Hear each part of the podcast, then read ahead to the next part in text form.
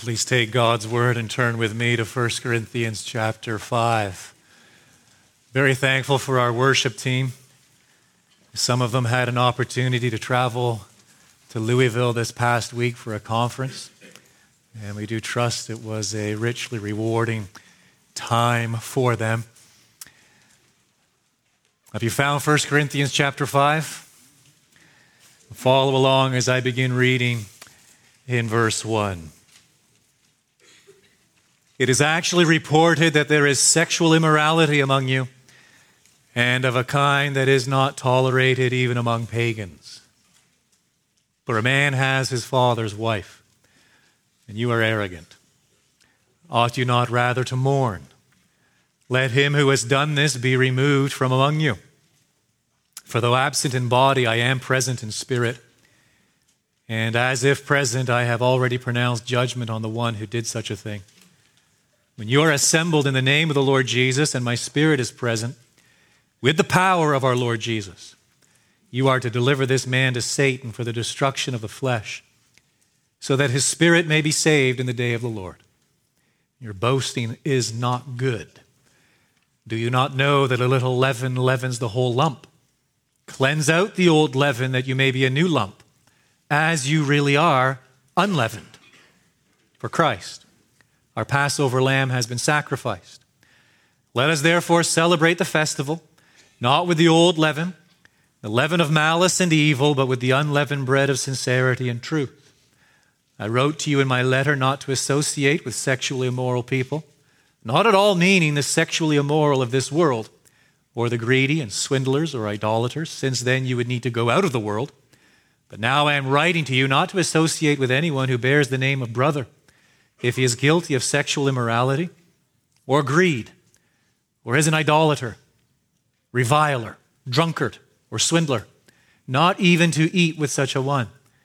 For what have I to do with judging outsiders? Is it not those inside the church whom you are to judge? God judges those outside. Purge the evil person from among you. Well, we are into our study of First Corinthians, embarking today on the fifth chapter. There are three things I hope you have kept in the forefront of your minds as we have come this far in our study, and three things that I hope uh, will remain front and center in your thinking as we make our way through to the end of the epistle. The first thing is this: I hope we are appreciating this letter's relevance. Its relevance. It is extremely relevant. All Scripture is relevant. All Scripture is inspired by God and profitable, right? But there are certain portions of Scripture that seem to be a little more timely than others. And this is, I perceive, to be a very timely portion of Scripture. It transcends space and time and speaks to many contemporary issues and questions. For example, is it okay to marry an unbeliever? For that matter, some of you younger ones, is it okay to date, court an unbeliever? What should I do if my spouse is an unbeliever? Why is sexual immorality so serious? Certainly doesn't look very serious as we look on at the society around us. How do I handle disagreements among believers? What should I do if I don't like my job?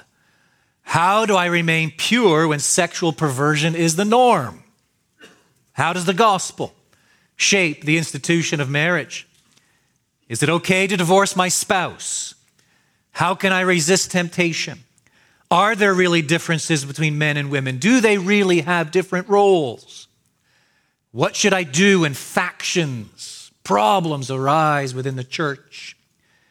What are spiritual gifts and how am I supposed to use them? How do I relate to the cultural practices of those around me? How much of this culture am I allowed to embrace and enjoy? What does it mean to love someone? And on and on it goes. Paul answers all of these and many more questions besides. He answers all of these in this epistle. It is kind of relevant. It is extremely relevant, and it is very timely. So I hope we're keeping that front and center. Secondly, I hope we are clear on its structure. Daryl's going to bring up a slide now. The structure of this epistle. There's the starting point, what we need to get. There is obviously an introduction, chapter one, the first nine verses. There is a conclusion, the entire sixteenth chapter.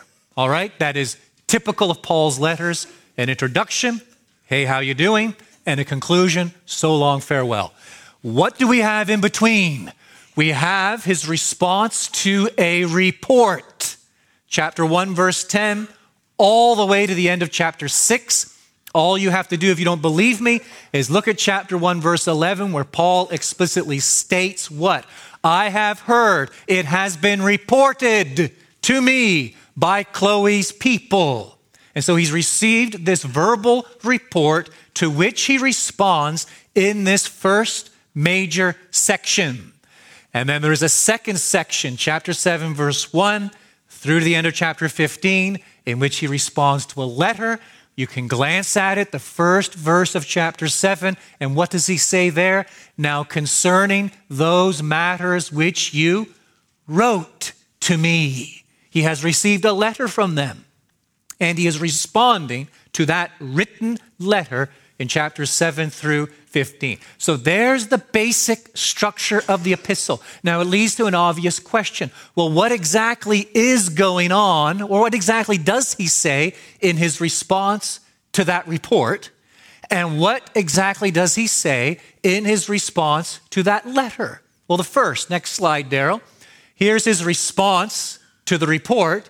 He addresses four disturbing problems. Chloe's people have come to him and they've said, hey, do you know what's going on back there in the church at Corinth? Here are four problems, very perplexing, disturbing, troubling problems.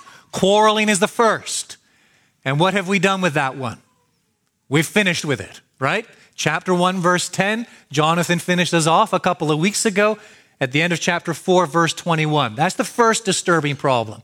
There's a second disturbing problem. Boasting is the chapter we just read, the fifth chapter. There's a third, first eight verses of chapter six, defrauding. Lord willing, we'll consider it next Sunday. And then there's a fourth disturbing problem, sinning. Verse nine through twenty of chapter six, and we're going to take a couple of Sundays and look at that.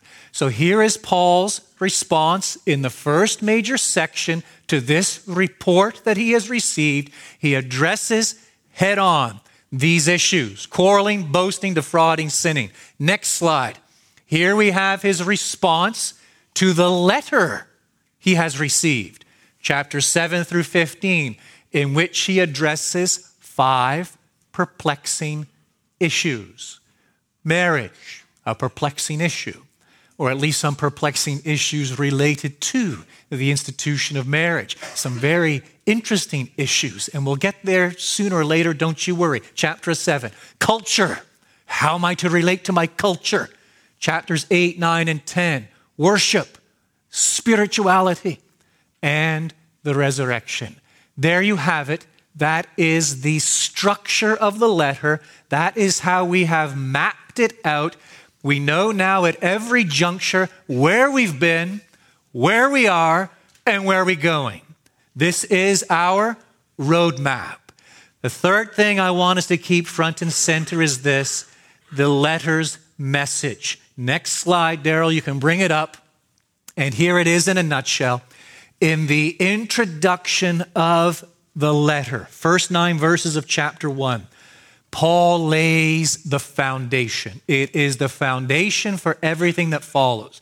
Everything he says in the rest of the letter relates back. You can draw a line back to the first nine verses, because in the first nine verses, he establishes what is of utmost importance. It is simply this: who the Christian is, or what the Christian is in Christ Jesus. He unpacks our identity.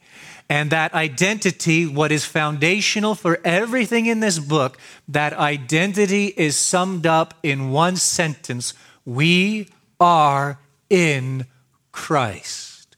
And so James Packer, he writes in this regard, the taproot of our entire salvation is our union with Christ by the Holy Spirit. It's everything, folks. It is the gospel. It is the main message we proclaim. It is the main foundation. Everything, Paul especially, that he has to say in all of his epistles build on this fundamental truth.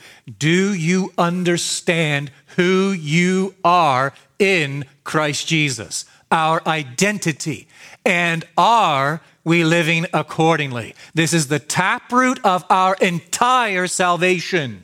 Our salvation is positional. We have been implanted into Christ. The Holy Spirit has taken hold of us. The Holy Spirit indwells us. We are baptized by Christ into the body of Christ by means of the Holy Spirit. Therefore, we are implanted into Christ, made one with him. This means that Christ's dying and rising are ours. God imputes them to us as if we performed them in our very persons. It means, secondly, that our salvation is relational. We have been implanted into Christ. The indwelling Holy Spirit now speaks to us by the word of Christ. He speaks to us and thereby nurtures and cultivates and strengthens our faith. Thirdly, our salvation is transformational. We have been implanted into Christ, and now the indwelling Holy Spirit empowers us to express our new desires in action. And those new desires are seen in what? Christ-likeness. Union with Christ is the taproot of our entire salvation. Paul's message in this epistle is very simple. We must live out our identity in Christ. We must live as those who belong to the age to come. What's the problem in the church at Corinth? They've lost sight of their identity. Therefore, they are not living out their identity. They are not living according to who they are in Christ Jesus. And what's the result? The church is plagued with problems. The first problem was what? Quarreling, the first four chapters. The second problem is what? Boasting. We come now to the fifth chapter. We can take the slides away. We're finished with them. We now turn our focus to First Corinthians chapter five, the second disturbing problem that has been reported to Paul, to which he now responds, a problem arising from a, an apparent very apparent deficiency in their thinking as to who they are in Christ Jesus. And so it is actually reported, he says at the outset of the chapter, it's reported, I assume still by Chloe's people, that there is sexual immoral, sexual immorality among you, and of a kind that is not tolerated even among the pagans. For a man has his father's wife. There's problem number one. Sexual immorality, gross sexual immorality, but there is a closely related problem, which is perhaps an even bigger problem. What does he say at the outset of verse two? And you are arrogant. That's the bigger problem.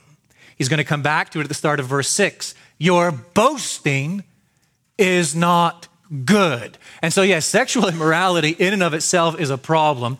There is this individual, this man who has his father's wife. Notice has, it is present continuous. It's not had. This is something that, it ha- this isn't something that happened in the past. This is something that is ongoing. This is ongoing, deliberate, unrepentant sin. This man has his father's wife. That is a huge problem, obviously. But the bigger problem is this. And again, it stems from the fact that you've lost sight of who you are in Christ Jesus. You're arrogant. You're not doing anything about it. You're not addressing it. It's not merely that you know you're not aware of it, or you don't have all the facts, or you're not quite sure what's going on.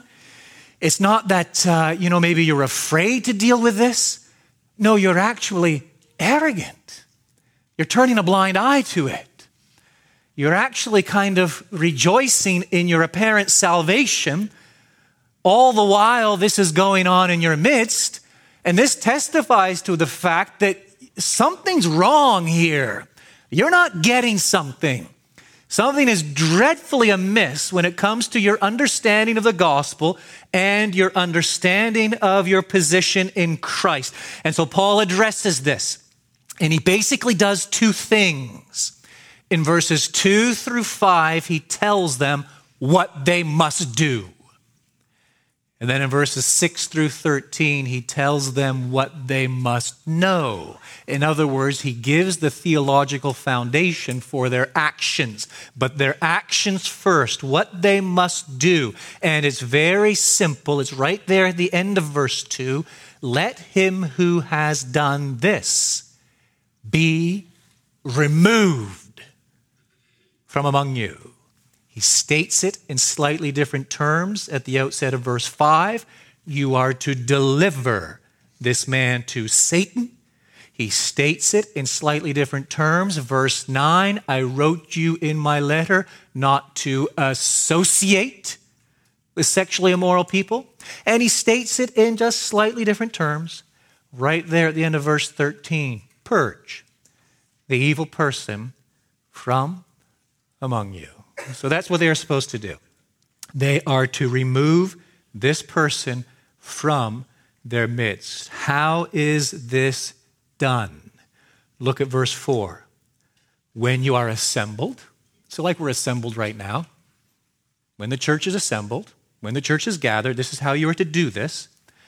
Uh, and when you are gathered in the name of the Lord Jesus, and my spirit is present, with the power of our Lord Jesus, you are to deliver this man to Satan. And so they are to do this firstly in the name of the Lord Jesus. They are to do this secondly, still in verse four, with the power of our Lord Jesus. In other words, they are to do this by Christ's authority. It is something that Christ himself has commanded. We see it explicitly in Matthew chapter eighteen. This is why historically, you think of the Reformers, for example, this is why historically the Reformers believed there were three marks of the true church. Three marks of the true church, just three. Not Mark Dever's Nine Marks of a Healthy Church, if you're familiar with that book. Just three marks of a true church. And if any of these marks were missing, you did not have a true church. You had a pretender. First mark, the preaching of God's word. Preaching, teaching of God's word. Second mark, the celebration of the sacraments or the ordinances, baptism and Lord's Supper. And the third mark, church discipline. Why? Because each of these things were explicitly commanded by Christ himself. That this is what his people are to do. They are to gather. And we have this by divine authority, divine command, divine ordinance, order, to do these three things. Preach, proclaim unapologetically the word of God. Celebrate those ordinances which he himself instituted, baptism and the Lord's Supper, and practice church discipline for the preservation of the holiness and the testimony of the church. And so it is by Christ's authority that we do this. This is how it is done. In Paul's own thinking, go back into verse three just for a moment. This is what he's already done. He says, though absent in body, I am present in spirit. He might be saying, look, I, I'm with you in thought. That could be what he is saying. I, I'm inclined to think that there's something of far greater significance going on here. I think he is testifying to the fact that he is with them. He is really with them. He's really with them by virtue of Christ's presence. Christ's presence meaning what? Well, we're all one with Christ by the Holy Spirit, meaning we are all one with one another. And so in a sense, although bodily he's not there, he is there by virtue of the fact that they're all one in Christ. I am present in spirit, and as if present, I want you to understand, I have already pronounced judgment on the one who did such a thing.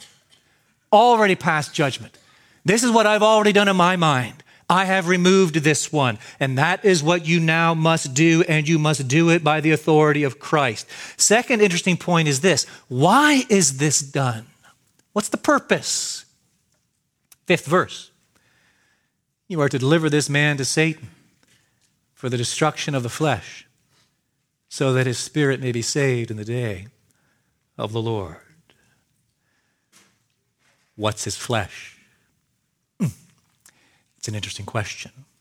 There are diverse opinions on this. Some would say, well, the flesh is the body. And so this individual is removed from the church, is shunned, so to speak, and turned back over to the present age, the old creation, the realm of Satan.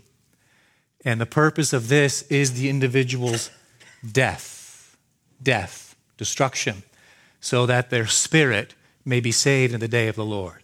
I, I don't tend to agree with that. I think what is in view here when Paul uses the word flesh is what he has more often than not in view, which is corrupt, sinful human nature. That what he is hoping will be destroyed, what he, he is hoping will be killed, is this man's self-love, his willful rebellion, and his stubborn orientation. Because you see, this man professes to be a Christian.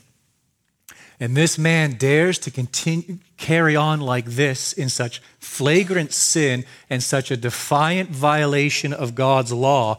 Paul says, no, you are to hand this man back over to the realm of Satan for the destruction of that self-will, that willful rebellion, that stubborn orientation. This man's attitude is this: I don't care. Paul's point is what? It is precisely that attitude that must die. That's what must die. I don't care what you say. I don't care what God says. You're not my judge. You're not the judge of me. I'm not accountable to you. I'm going to live however I please. Paul's point is what? Hand that man back over to the realm of Satan for the destruction of that very thing. That going back into that realm, he might see himself as he really is and might be hounded by the devil himself. And the result will be what? That God will graciously use that means to kill that very thing which has led to his current crisis and situation and circumstances. That's an awful, terrible thought, and I don't mean to, well, I guess I do mean to, because I'm going to say it. You know, at Grace Community Church, we should be very thankful because we have not had to do this on very many occasions in our history. We've had to do it on too many occasions, but we shouldn't be, we should be thankful that we haven't had to do it on many occasions. But I, I trust as the church we are clear on this, what it is we were doing when we did this. We were not saying, and I have faces and names in front of me right now. We were not saying to these people, hey, we don't agree with you, but all the best.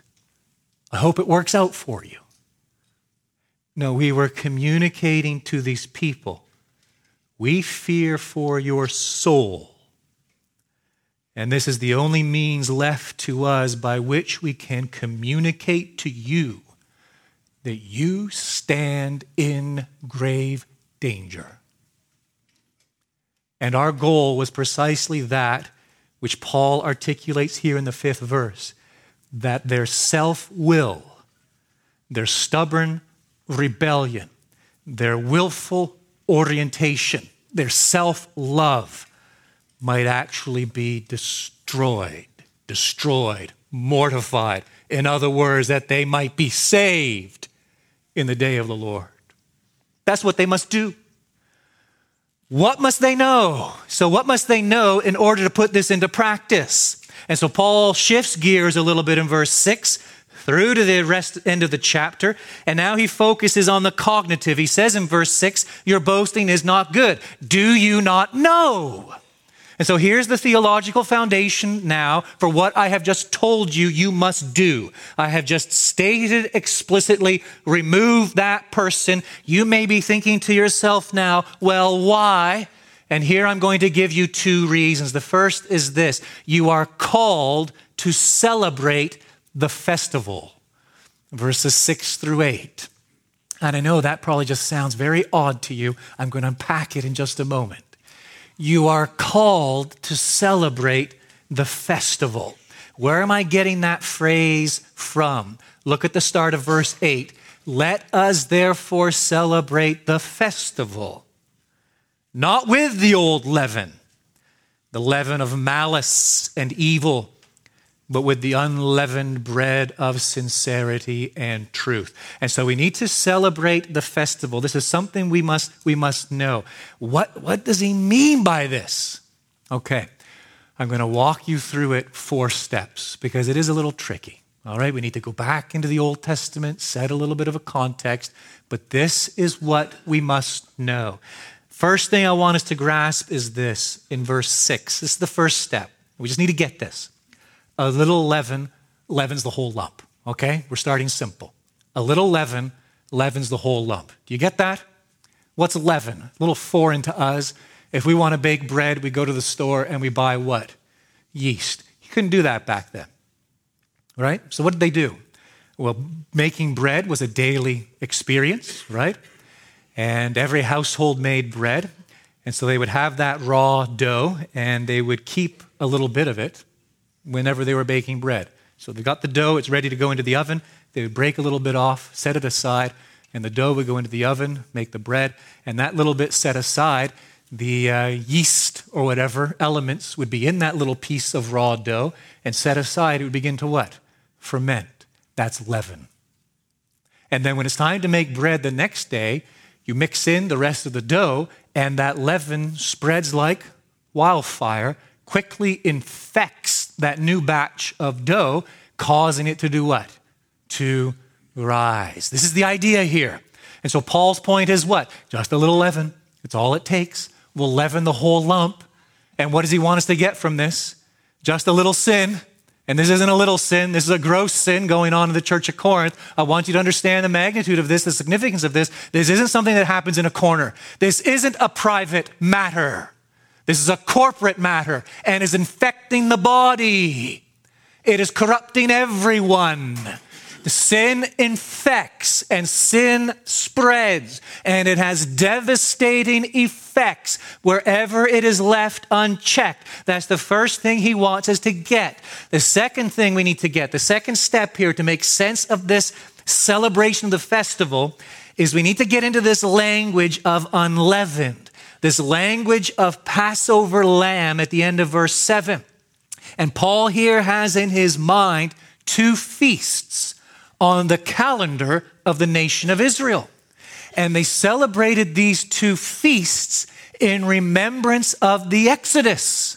And the first feast was the Passover, when they would take a lamb, they would slaughter it, and they would eat of that lamb, and they would do so in celebration of their redemption from Egypt. They would do it in celebration of the fact that God had brought them by his mighty hand out of slavery and had formed them into a nation of their own.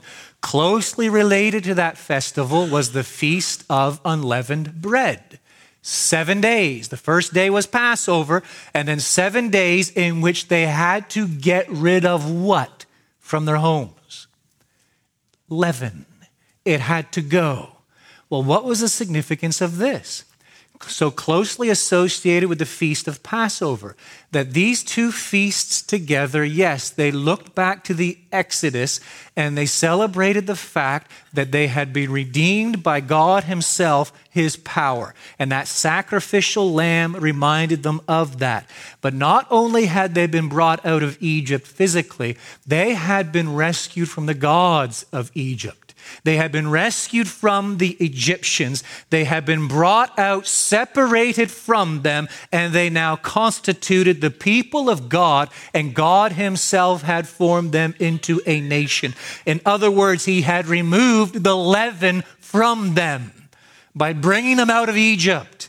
And so they were to celebrate these two feasts in commemoration of that event, the Exodus. Now, here's the third thing we need to get. It's really verse seven. This is where the whole argument hangs upon.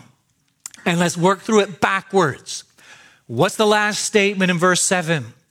Christ, our Passover lamb, has been sacrificed. And so the Passover, the Exodus, and the celebration of that feast, the Passover, prepared for and pointed to the Lord Jesus Christ. He is the fulfillment of that feast. He is the great Paschal Lamb who has been offered up on behalf of his people to atone for their sin, to bring them out of bondage. Okay, we get that. Now work backwards through verse seven. What's the next thing he says there? You really are unleavened. Interesting. I think it's probably the key statement in the entire chapter, because his purpose in the book is to convey to them what? You've forgotten who you are. You really are unleavened. You were brought out. You were redeemed. You were rescued. You were set apart to God. You are now the people of God. You are knit together with Christ by the Holy Spirit. You are now the temple of the living God. That is who you are. But work backwards now to the start of verse seven. Cleanse out the old leaven, that you may be a new lump. In other words, act according to who you are.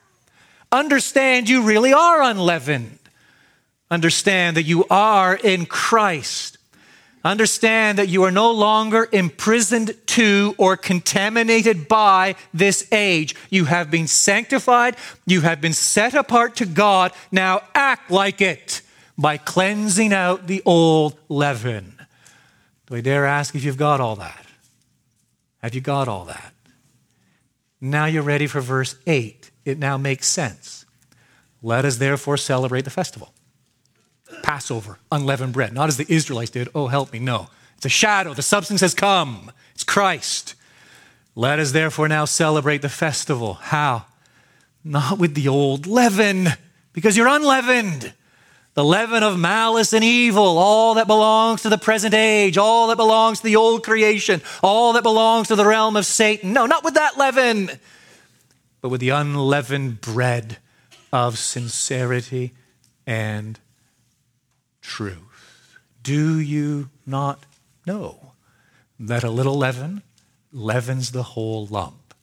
Do you not know that in Christ you're really unleavened, sanctified, set apart? Well, do you know this? Good. Act like it. Now here's the second thing he says. Second thing he wants them to know, really in verses nine through thirteen, not only are they called to celebrate this festival, they are called to judge the church. I wrote to you, verse nine, in my letter, a previous letter, not to associate with sexually immoral people. Word of clarification, perhaps some had misunderstood him. Not at all meaning the sexually immoral of this world or the greedy and swindlers or idolaters. Since then you would need to go out of the world. And so I'm not saying we should all go off and live in monasteries. Some of you misunderstood. I'm not saying we're supposed to develop some sort of sub-Christian ghetto in Glen Rose, Texas. No, that, that's not my point. We're not supposed to divorce ourselves from the world. Yeah, we need to be very careful and cautious with the world. We're to be in the world, and we're to be salt and light in the world. But no, we don't judge the world, and we're not to separate from the world. Here, here was my, my, my point in verse eleven. I am writing to you not to associate, very careful here, with anyone who bears the name of brother. So anyone who's running around saying they're a Christian, yeah, I'm a Christian, I believe in Jesus. If he is guilty of sexual immorality or greed or is an idolater, reviler, drunkard, or swindler, not even to eat with such a one. For what have I to do with judging outsiders? Is it not those, verse twelve, inside the church whom you are to judge? Well, that's completely antithetical to what we hear today, isn't it? You're not supposed to judge. How dare you be so judgmental? Who are you to judge me? We're never supposed to judge. It's true. Judge not so that we be not judged. The Lord Jesus declares in the Sermon on the Mount. What's his point there, however? He's speaking of hypocrisy. Don't be a hypocrite is what he's saying. But judging, my friends, we are commanded to judge. Commanded to judge. And the context here is very obvious. It is a man, it is a woman who dares to bear the name of Christ. Yes, I'm a believer. But continues on in unrepentant, willful sin and open rebellion to the will of God. They are guilty of sexual immorality or greed or idolatry, or they are a reviler, a drunkard, or a swindler. The practice of removing, this practice of avoiding, this a practice of delivering, not associating, of cleansing, of purging. I want us to be very clear on this. I hope you are by now. It is absolutely biblical. And it is absolutely imperative. And Paul places utmost importance upon the practice in this chapter. Its goal, oh, I need to be so clear on it. Its goal is to communicate through actions what hasn't been received through words. That's the goal. And so again, I look back in the past and I lament those instances in which as a church we were brought to this point of necessity because left no other choice. But I hope we all clearly understand that it was a last resort. There were plenty of words that preceded this moment, this event. There was plenty of pleading. There was plenty of turning to God's word and declaring God's word and encouraging and exhorting, but words fell on deaf ears. And when that is the case, we are left with no other recourse. We are left with no other option than to communicate by our actions what has been willfully, obstinately rejected from our words. Al Mohler writes, and I tend to agree with him, the decline of church discipline is perhaps the most visible failure of the contemporary church. That's a profound statement. Do you agree with that? You think of the church and all that ails it today, he maintains that the decline of church discipline is perhaps the most visible failure of the contemporary church. No longer concerned with maintaining purity of confession or lifestyle, the contemporary church sees itself as a voluntary association of autonomous members with minimal moral accountability to God, much less to each other. And yet Paul lifts it up here and he points to it as absolutely necessary for dealing with this problem that now plagues the church in Corinth. Yes, this is a problem. Sexual, unchecked sexual immorality, but it stems from a far greater problem. You're arrogant. And you're arrogant why? Because you have lost sight of who you are in Christ Jesus. You want to know something very interesting? It's actually quite fascinating. Paul calls them arrogant for not disciplining. Try disciplining and implementing what Paul requires of us in this text, and what will you be called? Arrogant. It shows you how far removed the church is from a biblical worldview. We do not think like the Lord Jesus. We do not think like the Bible commands us to think. We are not immersed in, in, in the thoughts and the principles and the truths of the Word of God. We have imbibed the thinking of our society to such an extent today that most professing believers would stand this text on its head and say, if you were to do this, you're arrogant. Paul says what? No, if you don't do this, you are arrogant. Humility is not an unwillingness to judge. Humility is a willingness to submit ourselves to the Word of God, whether we like it or not. That's humility. Three quick questions as we wrap it up. Three quick questions by way of conclusion, application. There are, there are more than three, but these three will suffice. suffice. Here's number one, I think extremely important. Do we mourn over sin? Verse two, you are arrogant, ought you not rather to mourn? Is that our response, our reaction when confronted with grave sin in our midst? Martin Lloyd-Jones declares we mourn because of the very nature of sin itself. We mourn because it has ever entered into the world. We mourn because it has led to such terrible results. We mourn because we have some understanding of what sin means to God. Is that our attitude? Is that our response? A mourning on account of sin. Here's a second very important question. Do we prize the church like God does? Do we value, esteem the church like God does? Notice again those five terms which convey this reality. The first at the end of verse two, let him who has done this be removed from among you. The second at the start of verse five, you are to deliver this man to Satan. In verse nine and again in verse eleven, you are not to associate with anyone who bears the name of brother if he is guilty of these things. And the fifth, right at the end of the chapter, verse thirteen, purge the evil person from among you. These commands, I pray, convey to us what? God's high esteem for his church, the local church. It is the temple of the living God. A failure, a failure to put into practice, a failure to act upon what Paul so clearly states in this chapter is a means by which we destroy the local church. We belong to God. He owns us by creation, right? Having made us in his image. He owns us by election, having chose us before the foundation of the world. He owns us by redemption, paid an infinite price for us in the blood of his Son upon Calvary's cross. He owns us by regeneration. He has caused us to be born again. He owns us by adoption. He has made us part of his family. We are, let me state it again, we are the temple of the living God, the dwelling place of God by the Spirit.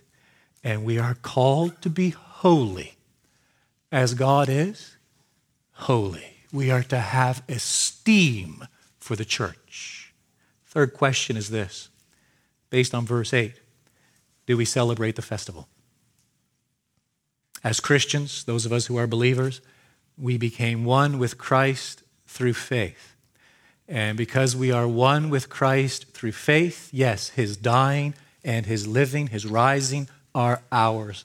The penalty of our sin has been paid, it has been removed, and there is therefore now no condemnation for those who are in Christ Jesus. Equally true when we became one with him through faith. This marked a definite break with the past. We were translated from the kingdom of darkness to the kingdom of God's Son. We were translated from death to life. We were translated from darkness to light. We celebrate now the feast, remembering what? Now there's no going back, folks. We're not going back to Egypt. We've left. We are part of the age to come. There's no going back to the values and desires of the present age. There's no going back to the thinking of the old creation. We celebrate the festival, and we do so by cleansing ourselves, as Paul says in verse eight, of the old leaven, malice and evil.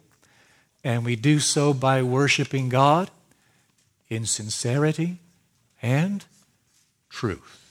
And we do so day after day. We celebrate the feast, seeking to be in practice who we know we are already in Christ Jesus. Our Heavenly Father, give us wisdom for these things. And impress upon us your word, its truths, its lessons, its principles and realities, and shape our minds, our desires, and our values, our ambitions and dreams, and bring them into conformity with your word. Break our wills, we pray, that we might truly be enabled to pray your will be done and not our own. And we pray, our Father, that you would cause us to grow in holiness, in Christ likeness, daily putting to death the works of the flesh, daily being filled with your Spirit, and bearing that fruit which is so pleasing in your sight. We ask these things of you, acknowledging our dependence upon your grace. And we do so in Christ's precious name. Amen.